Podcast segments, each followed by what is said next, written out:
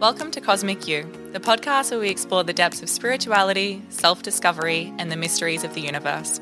I'm Holly. And I'm Bree. Through our journey, we've discovered that the universe is a reflection of our inner selves, and by exploring the cosmos, we can discover new insights which guide us to unlock our true potential. Each week, we'll be diving into a new topic related to spirituality, inviting guests along the way who are experts and thought leaders in their field to join us to share their unique insights and perspectives. Through our conversations, we hope to inspire you to discover the sacred within yourself and the world around you. We are so excited to embark on this journey with you. Welcome to Cosmic You.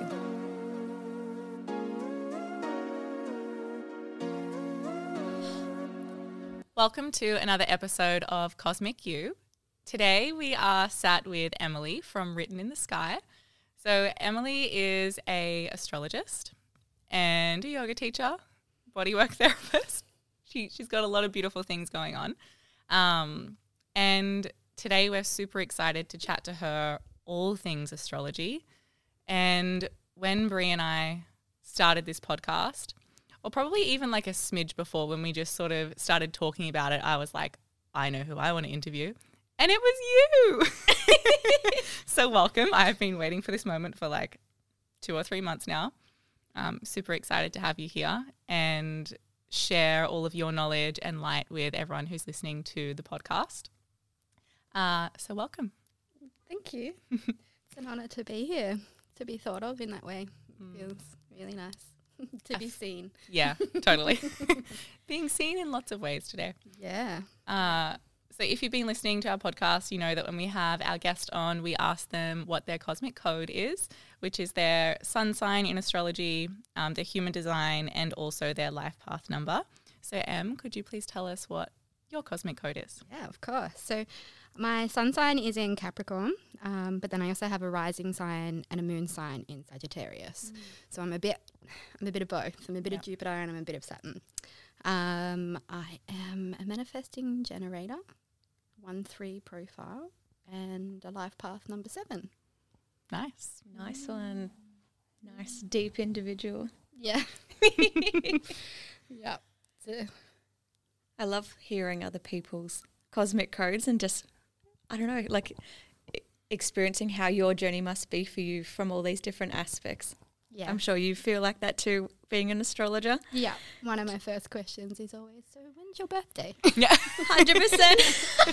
And then I go in. Our kind Hello. Of people. Yeah. Yeah. So people always say to me that aren't like in this room, they're like, you can't just like ask people that straight up. I'm like, well, I just did. So. Yeah. Also, what if we just wanted to buy people gifts? Like we could just be wanting to be like, when's your birthday? I have a beautiful gift in mind for you. Exactly. Blowing up your life. It can be seen in that way. Or expanding it. Yeah. Well, when I say blowing up your life, I mean blowing up everything that you thought you knew about yourself to actually really truly know yourself.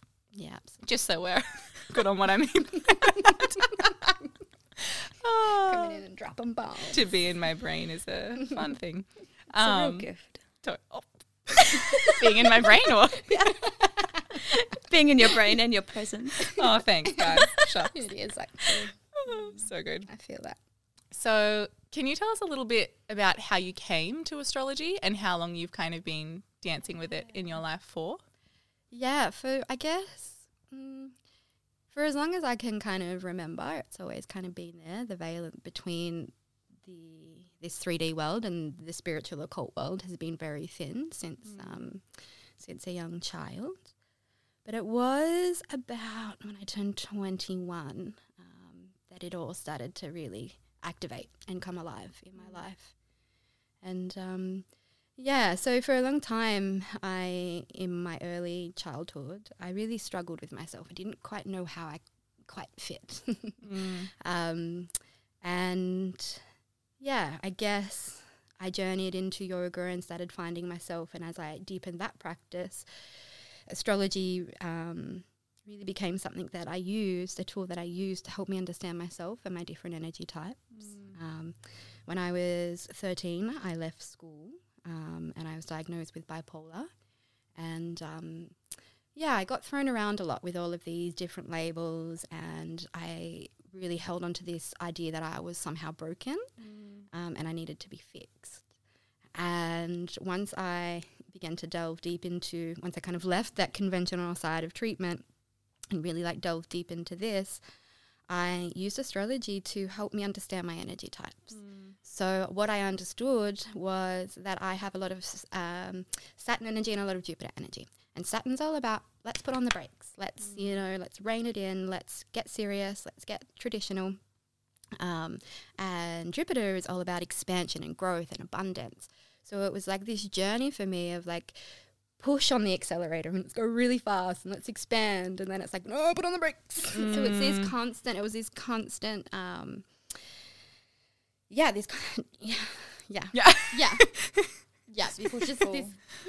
pull. That's a beautiful way to kind of explain it. So yeah, once I started to understand what my energy type was, I then began to have more compassion for myself. I began to see that I wasn't broken at all.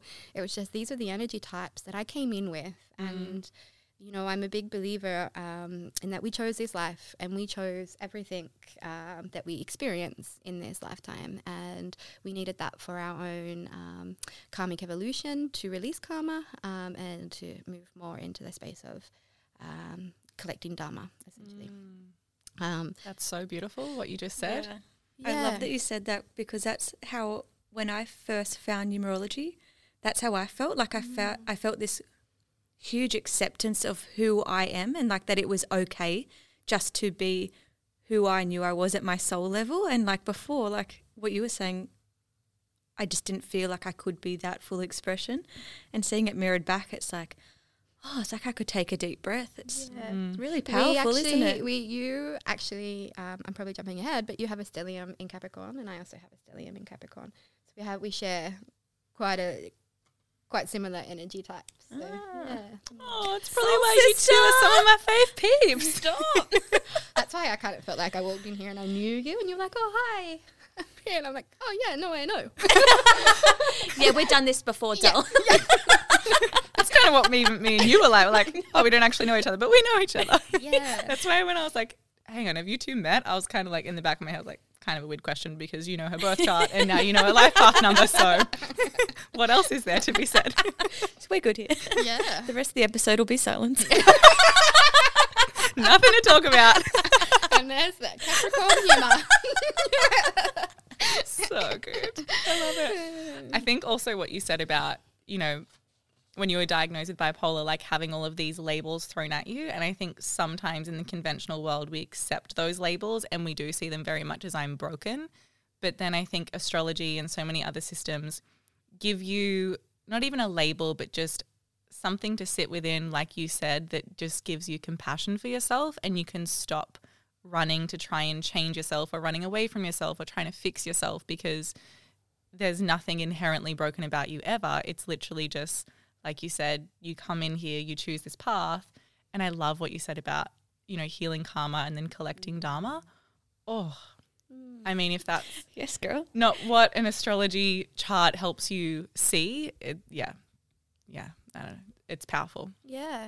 Yep. Yes, essentially it just shows you where your magic is, because we lose that. We've lost that touch and that connection to our own essential magic, because we all come in so, like, we're just all individuals. And we've all got these different beautiful energy types that really want to be expressed, but they want to be expressed at the highest expression, at the city level of that. So, yeah, I really find that astrology really helps you to unlock that, to see where the challenges are within your life, to see what it is that you're dealing with and the experiences and the karma that you've got to move through in this lifetime, so that you can then progress and move into the highest expression of who you were meant to be, essentially. And yeah, astrology just gives you that permission to, like, nothing's really set in stone in astrology. And the way that I kind of look at things is that every energy type has a shadow, and then it has this beautiful gift that can be expressed out into the world. And then there's the city, like the more enlightened expression of that energy. And yeah, that's why people kind of say, well, I don't really resonate with, my star sign or this or that. And it's kind of like, yeah, because where are you in the expression of it? Like where are you in the scale of how you're expressing that. And sometimes we can be in a great deal of denial around our challenges and our shadows. You know, we don't really want to look at ourselves. So when we're confronted by that, we kind of go, oh, yeah, no, I don't.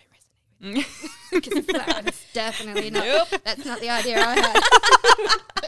Yeah, and I fell into that initially. Like I've never resonated with my Capricorn energy types until just recently because it's heavy. Capricorn's heavy. There's a lot of karma that comes through with that, but there's a lot of magic, because once we break through that, we will be amazing healers and leaders, and we show people the way, because the highest expression of Capricorn is the Bodhisattvas. So it's this energy of like we're forever, you know, working on ourselves to get to the point where then we can shine light on everybody else and show them that we don't have to live in this way. We don't have to live in this 3D mainstream bubble of... Wow, I got chills. Yeah. I'm like sitting here thinking, I think I have 5 planets in Capricorn, right? Can we dive a little bit into Bree's chart now? Yeah, we can. What specifically do you want to know about Capricorn? So it's in the 4th house. You do have 4 planets there. You've got Neptune, you've got Uranus, you've got Mercury, and you've got Saturn. And then your Bree's stoked. But then your North Node is also there in the 4th house, and this is a lot around family karma and the home life. Certain things. So you've come from, your South Node has come from Cancer, which is in the 10th house. You've also got, there's like, just good luck, girl. in this, the axis of Cancer and Capricorn, there's a lot there for you, because it's this push-pull around feeling, not feeling, finding balance and being a little bit more stoic, but then also expressing and not moving into the wounds of past lives where you weren't able to really express yourself that well. Yeah. We're going to break down what some of these things mean also. Yeah. So Bree has her rising sign in Libra, moon in Virgo, and sun in Aquarius, which is quite a beautiful combination. Yeah, girl. Thank you. Thank you. I'll be here all week.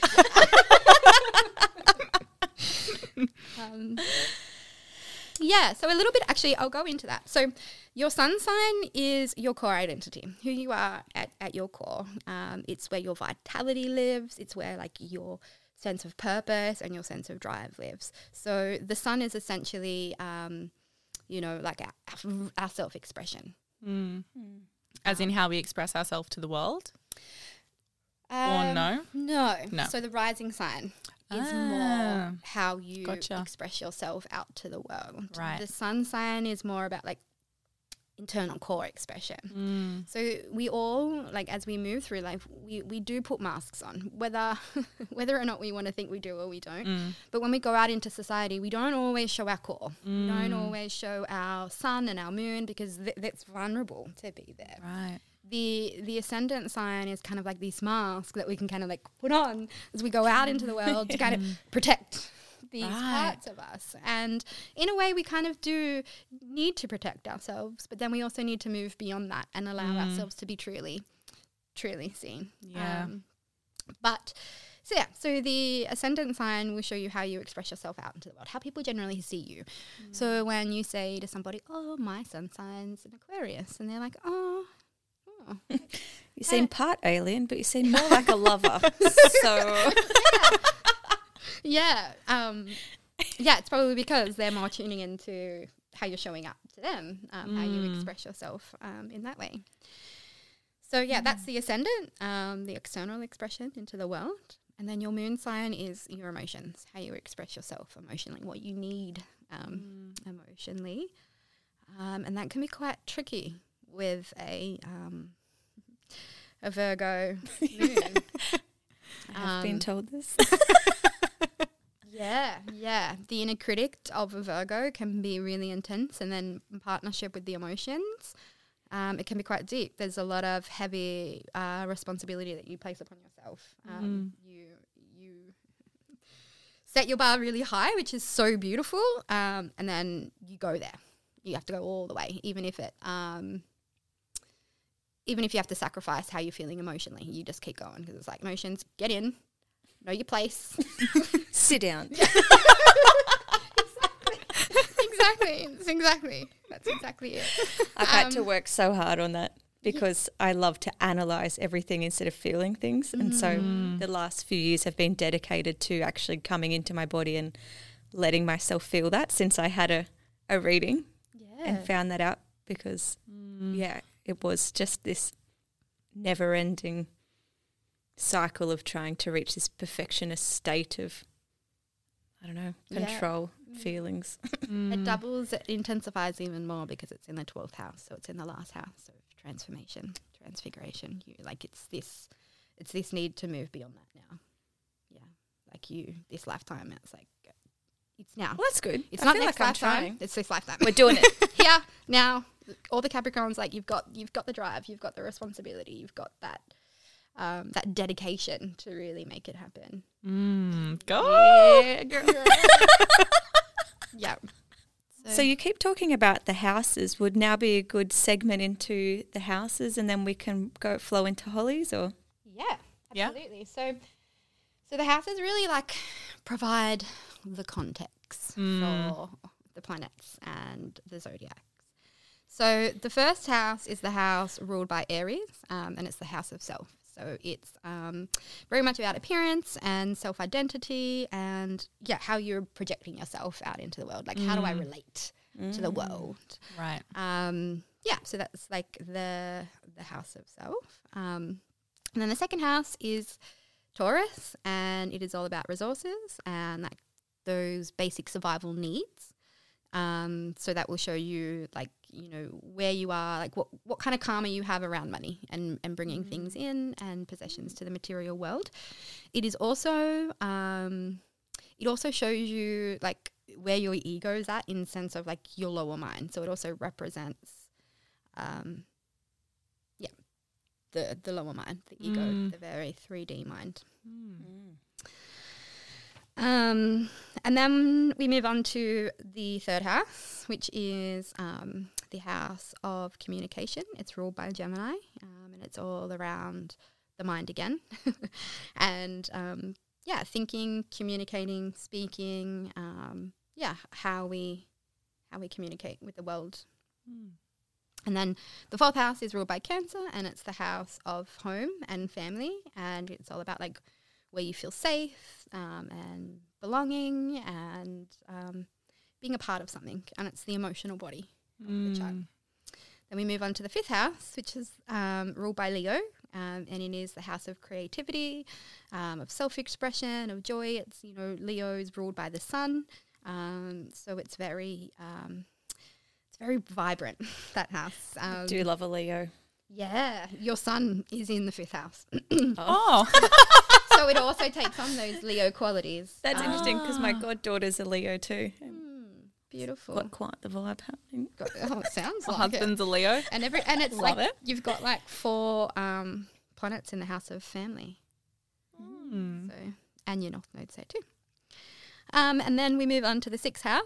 So the sixth house is a house of service. It is ruled by Virgo, and it's all around work and health and routines. And then the seventh house is ruled by Libra, and it's the house of relationships. So it's like how do I relate with others, essentially. Then the eighth house, which is ruled by Scorpio, and it is the house of spiritual development. So it's all around death and rebirth, and power, and intimacy, and it kind of rules the house of, like, sexual energy and sexual relationships. And then we move on to the ninth house, which is the house of beliefs, and it is Jupiter. Jupiter rules this house. I really love the ninth house. We could all just live in the ninth house. Yeah, so Sagittarius rules it, but then Jupiter rules Sagittarius energy. And that is all about your beliefs and the next step in the evolution of your spiritual development. So it's the higher mind. It wants to go to the places. It wants to understand the world. So it's the house of beliefs. And then we moved into the 10th house, which is the house of status. And it is Capricorn, is the ruler of this house. And it is all about like your position in society, what kind of work you do, your reputation, career, all that kind of stuff. Then we move into the 11th house, which is the house of long-term memory. It's a social house, but it is also very much related to like our trauma signatures. Anything that has like, so Aquarius rules this house, and anything that has like a strong Aquarian energy to it is bringing in a lot of like past life stuff. So if you have a lot of stuff in your 11th house or anything in Aquarius, that's a complete indication that there is a lot of like karma to be done in this lifetime, to be worked through. So then, do you have a lot of things in your 11th house? Is that what your face is? No, just Aquarius. I'm like, oof. Yeah. Yeah. So your 11th house, it's actually Leo is actually ruling that house, and your Jupiter is there. Holly has stuff. No. We'll get to Holly later. Yeah. Strap in, dolls. Buckle your seatbelt. We have a blooper on one of our podcast episodes where we say, strap in, kids, it's going to be a bumpy ride. I love that. Well, it is, because that's life. Like, yeah, totally. You can't move through life without any bumps. And if anyone comes to me and says, oh, no, I've got no trauma, I'm like, red flag. Red flag. Yeah. Because you wouldn't be here. Yeah, totally. You wouldn't be here. The soul wants to work through something. Nothing to work on. If everything was hunky-dory, then why are you here? Yeah. Shouldn't you be up there? Yeah, guiding us all.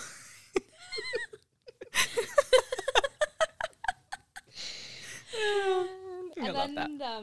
Just the last house is the 12th house, and it is the house of transcendence, so transformation, and it's ruled by Pisces. It's all about spirituality and mysticism, but it also in the shadow side is like escapism. It has quite a lot of Pisces has quite a lot of tendency to just disassociate and just chuff off. I've noticed that with a lot of Pisces friends and family. And you could also refer it back to your like, moon don't you think? In Virgo in the 12th house, because it's ruled by Pisces. So you would disassociate a lot when it comes to emotions. I definitely used to. Just chuff off. Yeah. All right. See ya. Bye. Now I'm more like, okay, like here you go, everyone. Strap in. Here it is. So with the houses, is this why, of course, some people can have the same signs, but they're having completely different expressions of it because it's in different houses? Yeah. Right. So if someone has, a Taurus placement in the 11th house compared to the 12th house, Taurus will express differently in there. Yeah. Cool. Yeah. It kind of gives you the context of it. Kind of gives you like, where it's going to manifest. Yeah. Like how it's going to show up in your life. Yeah. And so what about if there's, like you've said a few things like about how we've got planets in certain houses, what if there's nothing in that house? How does that? It's still definitely relevant. There's just not a intense focus on it. Okay. So essentially, as a whole beings, we have all of the energy types. We are all of the archetypes. Okay. But it's just we have different parts of us that are more predisposed to being a certain way, and we're more like our karma is to experience that in that area of that life rather than is that the one that's empty. Yeah. So is it kind of almost like it's more amplified if there's it's more amplified if there's planets there. Okay, that's interesting. Yeah, because I just kind of never really looked at the parts of my chart that have nothing in them, but it's interesting what you're saying to actually look into those. It's still there. It's still yeah. Because I feel like when people come to astrology first, it's very much just like, what's my sun sign, my ascendant, and my moon sign, and then like, I don't need to think about anything else. But I think this is why it's so important to like have your birth chart read by someone like you, because it really gets you so much deeper into who you are and what you were talking about before, like the challenges that you're facing, and also just having some grace through all of those challenges, like knowing I'm capable of moving through this. My soul chose this. There's no escaping it. I got to move through it. And if I don't, you're coming back next time again to work on the same thing probably. Yeah, absolutely. And then we also have Saturn that comes around and conjuncts with our natal Saturn 3 times in our lifetime. This is the Saturn return? Yes. Yep. Awesome. Yeah. So then Saturn also does that as well. It's kind of like you've chosen this. Like it's time to get serious and step into that. And the houses have a big influence on Saturn return, right? Like how you experience it. In what area. Yeah. And then also the sign. So the zodiac sign that it's in. Like it's the 3. You've got to kind of look at it. Yeah, because I did not realise that at all when I was going through mine. I was kind of like, why does mine feel like this and everyone else's doing like that? It might have been more of an internal, I don't know, transformation or I don't know, kick in the guts. Whereas mine was very external focus. So, yeah, it's like I wish I knew that before you went. Yeah. And just knowing how to navigate it, I guess. Is that something in readings that you help people? Yeah, definitely. Yeah, we can definitely look at, you know, where it's playing out in your life because that's a huge part of it. You know, you've got the energy types, you've got like the where, it's happening, and then you've got like the what, which is the planets. So is Holly in hers now? I am. Can we go a few steps back on like Saturn return, like what it actually is? Good call. Everyone's going to go, because I didn't know what a Saturn return was until I found myself here in my, am I going through my Saturn return? Yeah. So I didn't know that it was, I feel like you hear people like kind of talk about it, but I didn't realize it's something that everyone goes through multiple times in their life, and I guess what it even means, the significance of it, and even just Saturn's energy itself, because Saturn is quite karmic, right? Yeah, Saturn's quite heavy. It's the grandfather energy type. You know, it's that real. It's quite a serious energy. It's quite a heavy karmic energy, but it's got this like death and rebirth kind of energy to it as well, and.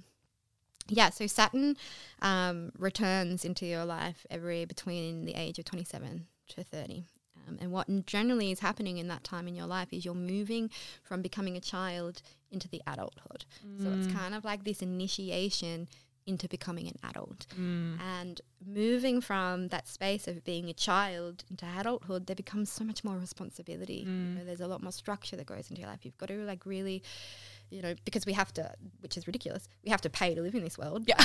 How rude.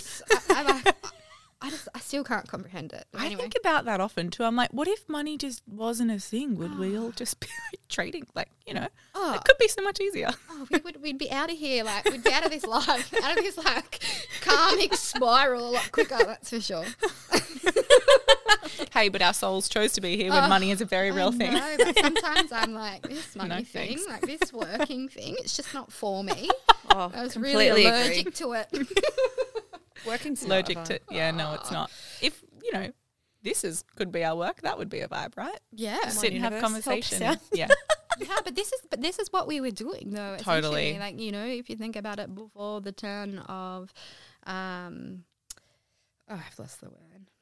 Before we came into a capitalist society, you know, we would this be is what together. We did. Yeah. And women would sit around and chat and talk about all of these things and the real work. Yeah, so where were we? Saturn. Saturn returns. Okay. It's this real initiation into becoming this adult. There becomes so much responsibility, and if you've spent most of your 20s just like, oh, you know, whatever, sleep when you're dead, party, like, you know, all the things that, you know, we can sometimes do when we, start to begin to express ourselves in this very unhealthy way, because, you know, partying all the way through your 20s and not really thinking, you know, about your future or where you're going or having the stability and setting up the structure of your life, then Saturn's going to come at 27 and he's going to kick your ass. You know, like, there's going to be something hectic that happens. And I've seen this expressed in so many ways. I've had one friend that I went to school with, he was down this track, you know, just partying. There was no real structure in his life. There was no real responsibility being taken, and he had a motorbike accident and ended up with 56 pins in his body. And Saturn was like, man, like, this is it. This is your near-death experience to shake you up, so you can step into, like, this next phase of your life. Because whether we like it or not, like, we're evolving. Like, we have to move on. We have to grow, and with that growth does come certain responsibilities, and that's what Saturn's about. He wants to know, like, you know, where are you in your life? Where's the structure? Like, where's the responsibility being taken for yourself? You know, like, and especially if, you know, we're in denial about ourselves and we're living in this very unconscious way, Saturn comes in and is like, nope, it's time to wake up now. Like, you know, like, your behaviors, the way you're expressing yourself, it's not healthy anymore. You know, it's time to move on. You can get away with it, but now you no longer can. Yeah. To what extent? Totally. Is this why you think people get to a particular age, like around that 27 mark, and it's like, who the F am I? Yeah. What am I doing with my life? Where am I going? What's my purpose? What have I been doing for the last, you know, however many years of my adult life? That generally happens the first time around 21, when Saturn is squared to natal Saturn. And that's the initial first start of it. So you've got a chance here. Saturn's like, you know, I'm just knocking on your door, just letting you know it's like, it's time. We're getting there. It's time to, like, begin the journey. And then when it comes full circle and you still haven't taken the signs, and you still haven't taken the steps to take accountability and responsibility for your life, Saturn's like, all right, well, something's gotta change. I've had so many friends that have gotten to this point and have had serious accidents, or there's been real hectic breakups, real ugly breakups, and like just like heavy stuff. So I'm like, if you're 21 and you're listening to this, like, answer the tap. Yeah. Don't shut the blinds. Don't block it out. Begin. Yeah. I reckon 21 was probably the age where I started being like, oh, I don't really know if I like this life anymore. Like, I don't really know if it's for me. I think I need to, like, but then also, like, I don't know if you sort of alienate yourself a little bit, and that's, like, also not a great thing to do either. But you kind of start questioning, like, what is everyone else doing, and am I just following blindly, or, like, do I need to start stepping away and finding – didn't do it fully when I was 21, you know, had a little bit more fun. I was going to say, this is the master energy coming out, because I certainly was not there at 21. I honestly remember – and I remember feeling like, I don't fit in anymore. Like, this is not what I want anymore. But – yeah, I didn't completely, like, you know, give everything up. But I do remember that, having that moment of, like, what's going on here? Yeah. Cool. You do have, like, a lot of Pisces energy, so the veil is quite thin for you as well. So it's probably easier for you to connect to that. Yeah. And this is the beauty of being able to understand your chart, you know, like, because some of us, we are a little bit more... lucky in a way, because, you know, when the veil is thin, it's easy to see, it's easy to understand, it's easy to, like, to bring in these messages and to listen to ourselves. When it's quite thick and there's like a lot of heavy karma in your life and in your chart, then sometimes that veil can be quite thick and it's a little bit harder to penetrate through. But I say lucky loosely. Yeah, because we chose it. Yeah. We chose every single thing that's happened to us in our lifetime, whether you want to, like, acknowledge that or not, you chose it. You know, like, you signed that contract, metaphorically. Yeah. When you came down. Yeah. And you decided that this is what I'm working through. This was your lifetime. And not everything is set in stone at all. But you knew that these were the lessons that you were going to have to deal with, have to move through. So, yeah, if the accident does happen or something big does happen for you around your Saturn return, you know, it's always so nice to come back and to zoom out and go, no, I chose this. Mm. And to get out of that, that lower vibration. Yeah, because Saturn can create that. It's Saturn also, the shadow side of Saturn, it's very melancholy. There's depression is heavy within the space of Saturn because it's restrictive. It's like it wants to slow everything down. Get you in a box. Get back in your box. It's interesting too, like when you're in it, like for me it did feel very much like that, just so incredibly heavy. Everything, every single pillar fell away. What about within your family dynamic? Everything to do with family fell apart. And at the time I'm like, why? And now I'm like, take a step back. I'm like, thank God, like because that life wasn't in alignment at all. Mm-hmm. Yeah. And I needed Saturn to come in and help me pivot because I couldn't pivot myself. Yeah. Yeah. So, if you're working through it, I guess all I'm trying to say is like it might feel really hard, but there is absolutely light on the other side of that, and it's all happening for a reason. Yeah. Yeah. Creative destruction. Yeah. And it's not happening to you, it's happening for you. Absolutely. Yeah. And that's, I guess, sometimes when we are in the bubble of Saturn, we can get really lost, and a lot of depression and heaviness can come up, and I'm sure you come out and you're like, yes, yeah. I'm alive, yeah, and I'm in alignment, and like things are good again. Like it's totally worth the pain, in my opinion. Oh, absolutely, yeah, because you're releasing karma. Yeah, so you're like, you're lighter. Your soul's going, oh yeah, we did it. Yeah, yeah, and like all of these, like when you were talking before about like the range of expression, Jim, and like where you're sitting, like how it's manifesting all these different energies. It's like, I was definitely much in the lower vibration of all these, like in the not self. And then since that, I've been able to step further into my true self, which is so powerful. Like it's such a gift. Like Saturn return, you know, gets a lot of shade, but it's such a powerful transformational time. So I guess I don't want people to fear it. Like, and just lean into it and allow the universe to work with the universe, work with this grand plan. Absolutely. And we live in a world of polarities, you know, this duality. And the beautiful thing that I really find about Saturn, because I've got a lot, and for a long time, you know, I was very I wouldn't tell anyone. I want you to know I got all this going on. But the beautiful thing is that when you feel into the depths, into the deep darkness, you get to experience that on the whole other side of the lightness. So because it has to balance out in some way. So if you go really, really, really deep and deep and deep and deep and dark, and the rest of the world or the rest of the people around you aren't doing that, just know and just remind yourself that you will get to then feel the heights of the heights. You then get to move into the ecstasy of what life can show you. And, you know, I've sat with this and contemplated this so much in my life because, you know, I've been really low sometimes in my life, like to the point of I was just like, I don't, you know, I'm done, I'm out.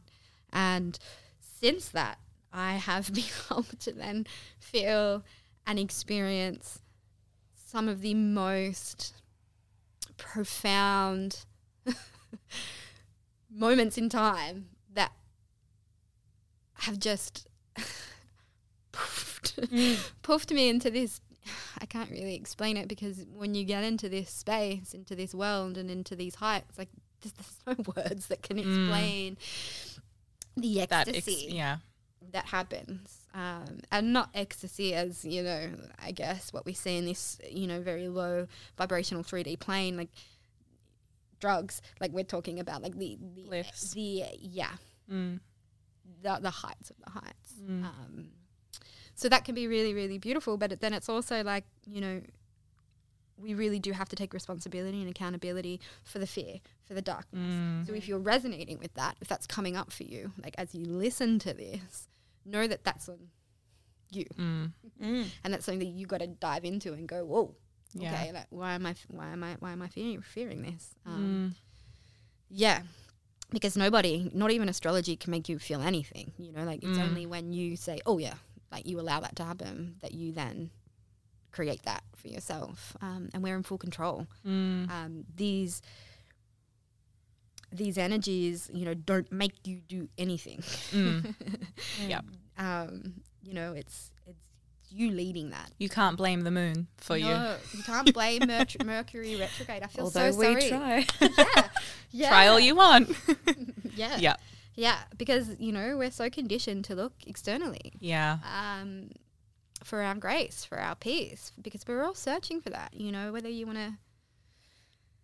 to admit it or not, you know, we are all looking to merge back with source, essentially. And it expresses in multiple different ways, and it has multiple different layers or labels, but it all is that we're just essentially wanting to merge back to source and back to love.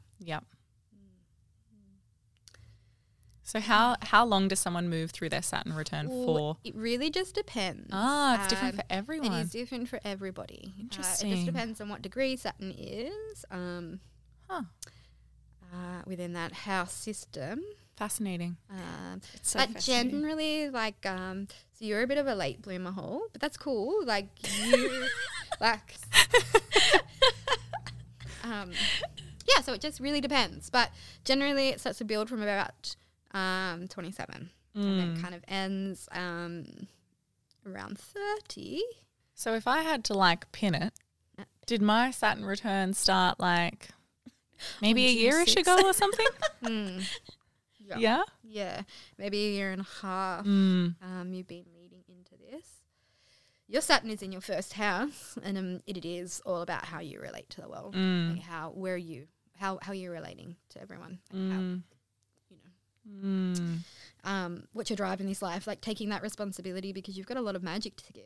You have come from many lifetimes of being like the Bodhisattva, like being the sage, being the guru. There's so many names for these things, I just get so lost.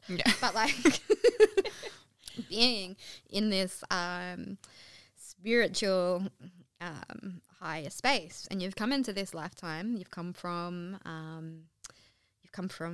Taurus, and you've come into this lifetime to be grounded in the teachings so that you can deliver it to others in a very accessible, easy way for them to understand, because we can get so caught up into like, oh my God, the path to enlightenment. There's just so much, but really there's not. It's quite simple. Just because everything, you know, all of the teachings that have come before us have come through somebody, you know, like, so that's just somebody else's experience of that, you know. So the beautiful thing about you is that you help people to know that, you know, their experience is still true and you're still on the path. It just doesn't have to be so complicated, you know, it doesn't have to be so scary and so like far away for somebody to like hold on to. Gosh, I feel like I can fully see that too, as like just from recording our first 6 episodes, listening to how Holly explains things. Like, I've heard so many of these teachings for years now, but when Holly speaks, it's, I don't know, like this pure, I don't know, grounded approach to spirituality that like personally I can finally like grab onto, and I can really feel and see that wisdom in you, like from such a young age, it's been so present in you. So this just makes so much sense to me. Yeah, it does. And I remember, like, gosh, it must be like 11 years ago now, when you came to one of my yoga classes. You did one of my in Belmont? Yeah, no. Reflections Within. Oh my goodness. I think you'd only just done your training and you were just like beginning the journey there, and I remember you being in my class, and I was like, "Oh, yeah, I can see the power in this one." And then I haven't been close watching the journey, but I've kind of just watching it from afar, and it's actually really beautiful. Like, you've got a really beautiful life path, and you're doing it so well. Like, I think you just have to constantly. You just have to, well, it's just everyone is so different, right? But for me personally, it's just been this continual, surrender. And like when I say surrender, like surrender is not an easy thing to do at all. And I think me going through this Saturn return thing was when I finally was like, okay, I'm going to surrender to this. Like anyone going through your Saturn return, I totally was like, holy, who am I? I felt like a lot darker than I have ever felt in my life. Like I remember saying to my husband, I was like, I don't think I've been this sad in my entire life, and I've been through some shit, but this feels like the hardest moment of my life ever, and I didn't know why. And everything I was doing, I still really loved and enjoyed, and all of my work and my relationship and everything was still, everything was amazing. But I was like, there's something that just feels a bit darker inside of me that I haven't really felt before when everything is fine, if that makes sense. And then so when I finally was like allowed for that to be there, the embrace of this time of my life has just been so different now.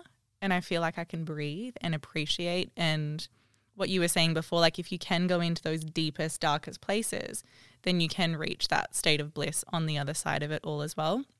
And I think so many people go through really dark times or really heavy times, and it's like, I have to fix myself. I'm broken. This sucks. What's wrong with me?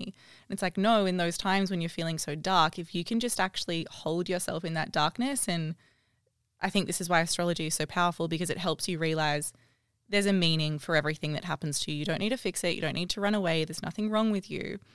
If you're going through something really heavy at the moment, maybe like a Saturn return, I think if you can seek out someone like Em or an astrologist who can just let you see the light of your being in that moment, I think that's where the true magic comes, and that's where the true growth can come into it as well.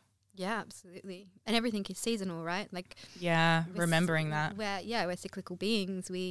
Everything is temporary. Yes. It's never going to last forever. But we have this thing, and so when we get into the darkness, it's like, oh my God, we got to get out. It's suffocating. Totally. We think it's going to last forever. Yeah. But if we just allow ourselves to be in that space, it'll eventually pass. Yeah. And I think too, like if we start growing, we're like, oh my God, life is getting so good. At some point it's going to like a little bit go like, because your planets and things are always changing. And when you've had like this really amazing moment in life or whatever, I see it happen all the time. And then people have something that doesn't feel so great. It's like they let everything fall apart. And I mean, not in the sense of like, things might actually fall apart and allowing that to happen, but they think, everything is broken, and now the heights that I reached don't even matter anymore. Like all the growth that happened doesn't even matter. It's like, no, just like let yourself ride that journey. And it's so hard to remember at the time. Oh, it is.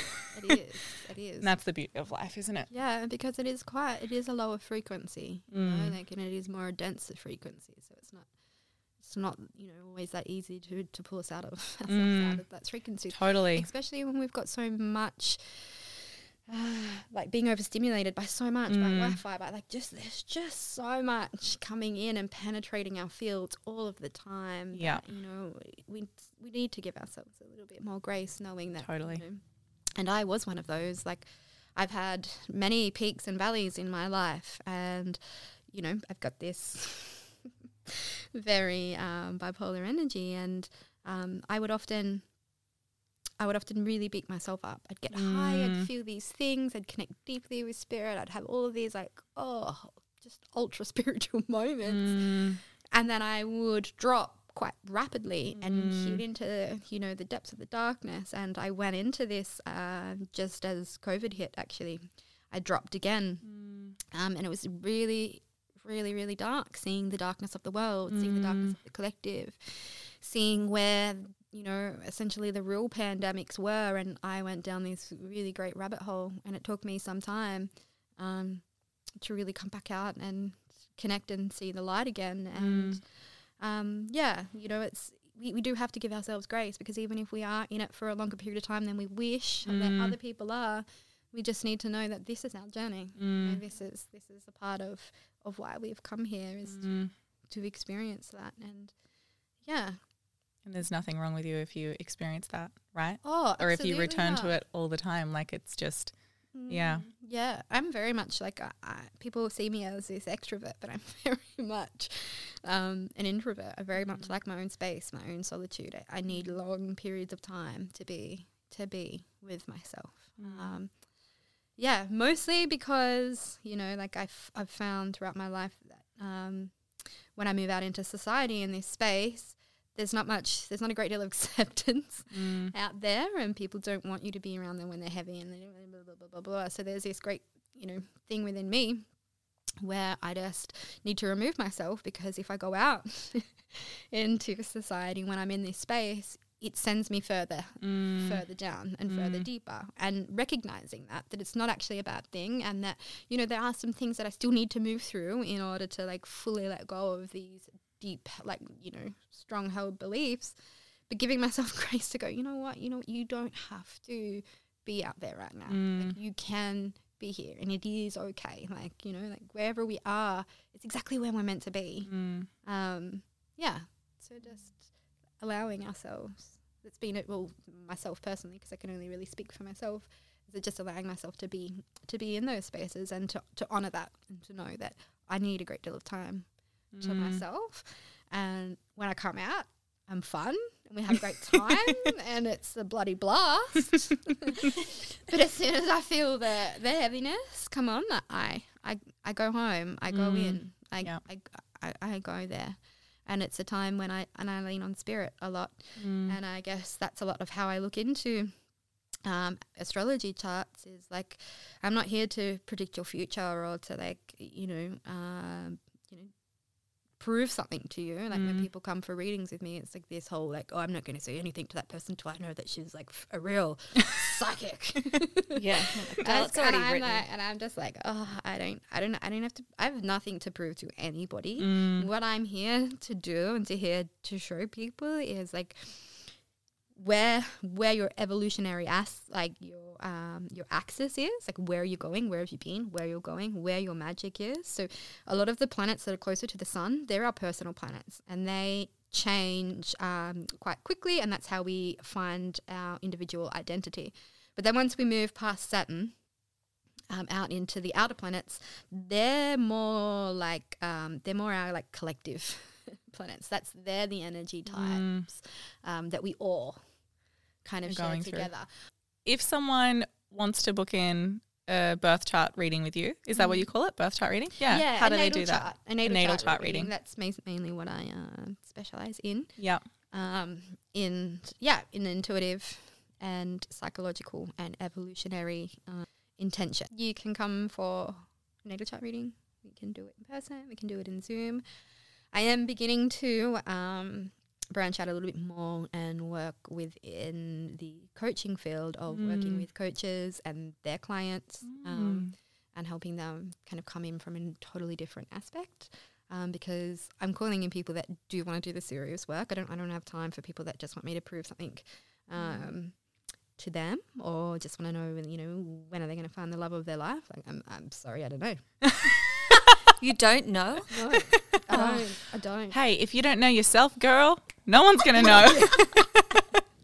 Exactly. Yeah.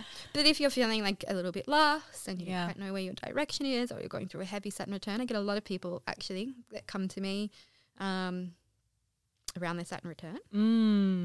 This one and then the next one, which happens again at around 54 to 60, and I say that loosely because it just depends on, you know, where Saturn is in your chart. So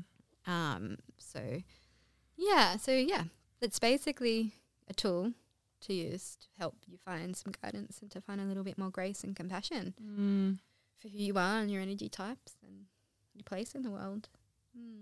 Beautiful. I always find these readings just like this beautiful mirror, and I feel like when someone else is holding the mirror up, it's a bit clearer. Yeah.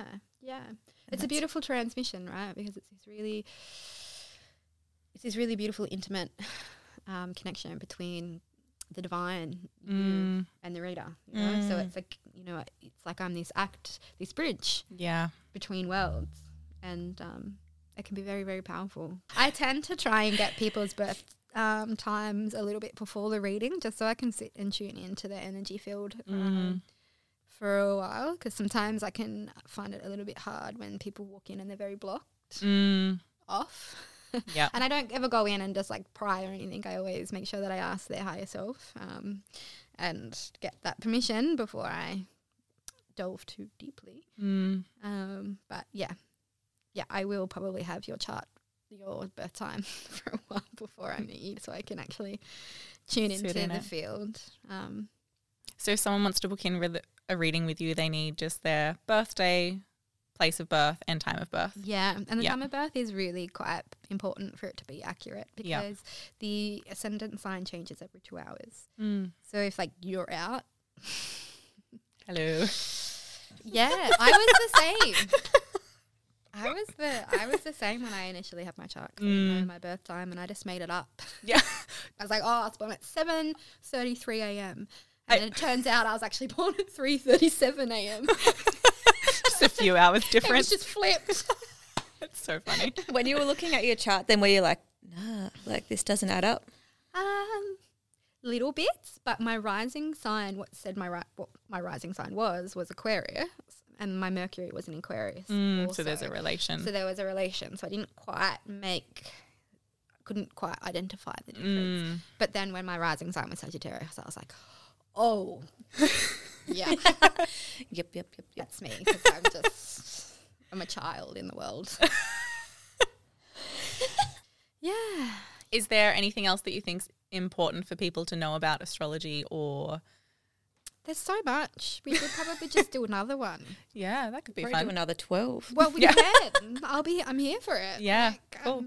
There's so much to like unravel in astrology, and I think, it's never ending. It's never ending. And your charts, not your chart is always changing, but your planets and things as they move, it's going to influence you, just like, going through a Saturn return. It's not happening for everyone. So, yeah. It really helps us to connect back into the cycles and into our seasons. Yeah.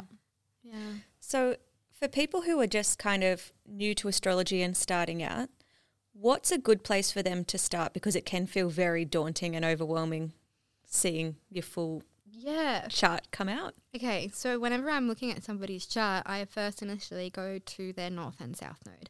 And these are the north and south nodes of the moon as it moves through our through the ecliptic pathway. And that actually indicates to you where you have been, so where you have come from and where you are going.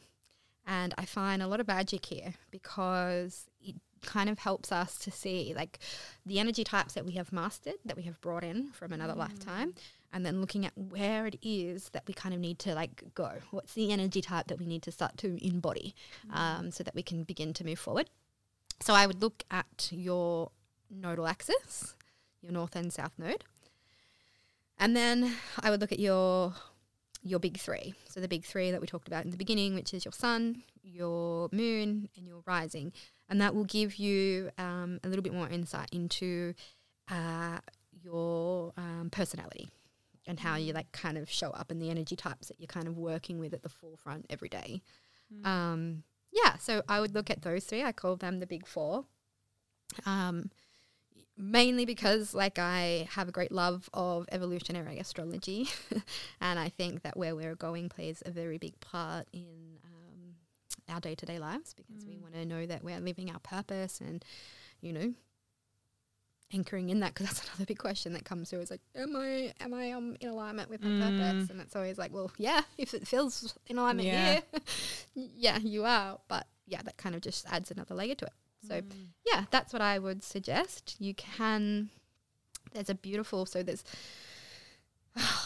much on the internet. I wouldn't recommend just going and just like Googling, because I don't know. Anyone can just bloody write anything. Yeah. And I feel like there can be a bit of fear mongering in a lot of that. Like if you Google particular things, you might just find like, F this. Yeah. Whereas I think that's why it's important having someone like you be the bridge between the two worlds, who can transmit that wisdom in a way that is empowering, not like life devastation. Yeah, I see it a lot. We're always looking on the like outside. Yeah. For happiness. A lot of the stuff that I'm reading at the moment is very much around like ancient astrology, because I've come in from this like quite intuitive side, and it's kind of like I've done this in so many lifetimes that it's just kind of reawakening the magic. I'm moving back more into like ancient cool stuff, which feels really nice. That feels cool, great. Yeah. I feel like the whole world is starting to really look back, like way back into ancient wisdom now. It's such an incredible shift to see and to be part of. Yeah, absolutely. Yeah. I totally agree. Yeah. The collective shifts at the moment, like, can you see those moving around? Like, yeah, I can. Yeah. I can, but nothing's kind of concrete at the moment. And this kind of happened around 2019. Nothing's really, really set in stone. But before that, things that there was kind of like checkpoints. Mm-hmm. But we've moved. Like the consciousness of the planet has elevated in such a way where things aren't set in stone. I feel that anymore, and it's kind of like we can go one way or the other. I have fear for one thing, but then I have, a little bit more hope for the other. Especially when we're in terms of AI, there's this kind of. I see it kind of like as AI kind of comes more into our life. Also the spiritual side of things will also become quite... they almost like can't coexist. Can you? No, I get it. I just said to Blake last night, I was like, holy crap, this stuff is coming up hard and fast. It's everywhere instantly. It's been coming for some time. But then it, like now it's just here. Do you know what I mean? It's just accepted. Yeah, and I'm like, I'm just seeing it all the time now. I'm like, oh... hang on, I don't know now how I feel about this anymore. And I can, what you mean about like things aren't quite settled, I can feel that like it's going to go one way or the other. Yeah, the next 3 to 4 years will definitely be interesting to see how. Yeah, we can have a whole nother podcast. Let's just all that talking about all that. Like we said, strap in. Yeah. It's going to be a bumpy ride. Yeah. Hey, but our souls lined up for that. We're all here at the same time. We're all here for a reason. Yeah. And if you're, I'm a big believer in if you're conscious and you're doing the work and you're on the track, then you will be saved. If that makes sense. Like you will be given the grace. If you want to book in a birth chart reading with Emily, you can do that. We'll put her Instagram in the show notes and link to book a birth chart reading with her. And then if you have any questions about anything that came up during the episode, let us know anything that you want to learn more about. We can always get Em back and we can dive a little bit deeper into something specific. But yeah. And if you want to like get on and kind of have a look at your chart, as I was saying before, I think this is where I got lost, was that you can get on to astro.com. And that will do your chart for you. All of the information on that I resonate with a lot, and there's a lot of truth in it. Cool. And then an app on your phone is Time Passages. Yeah, they would be the two things two places I would go for information if you're keen to do a bit of self-inquiry. Cool. Amazing. Thank you. Awesome. Thank you so much for being here. Yeah, thanks for having me. Pleasure.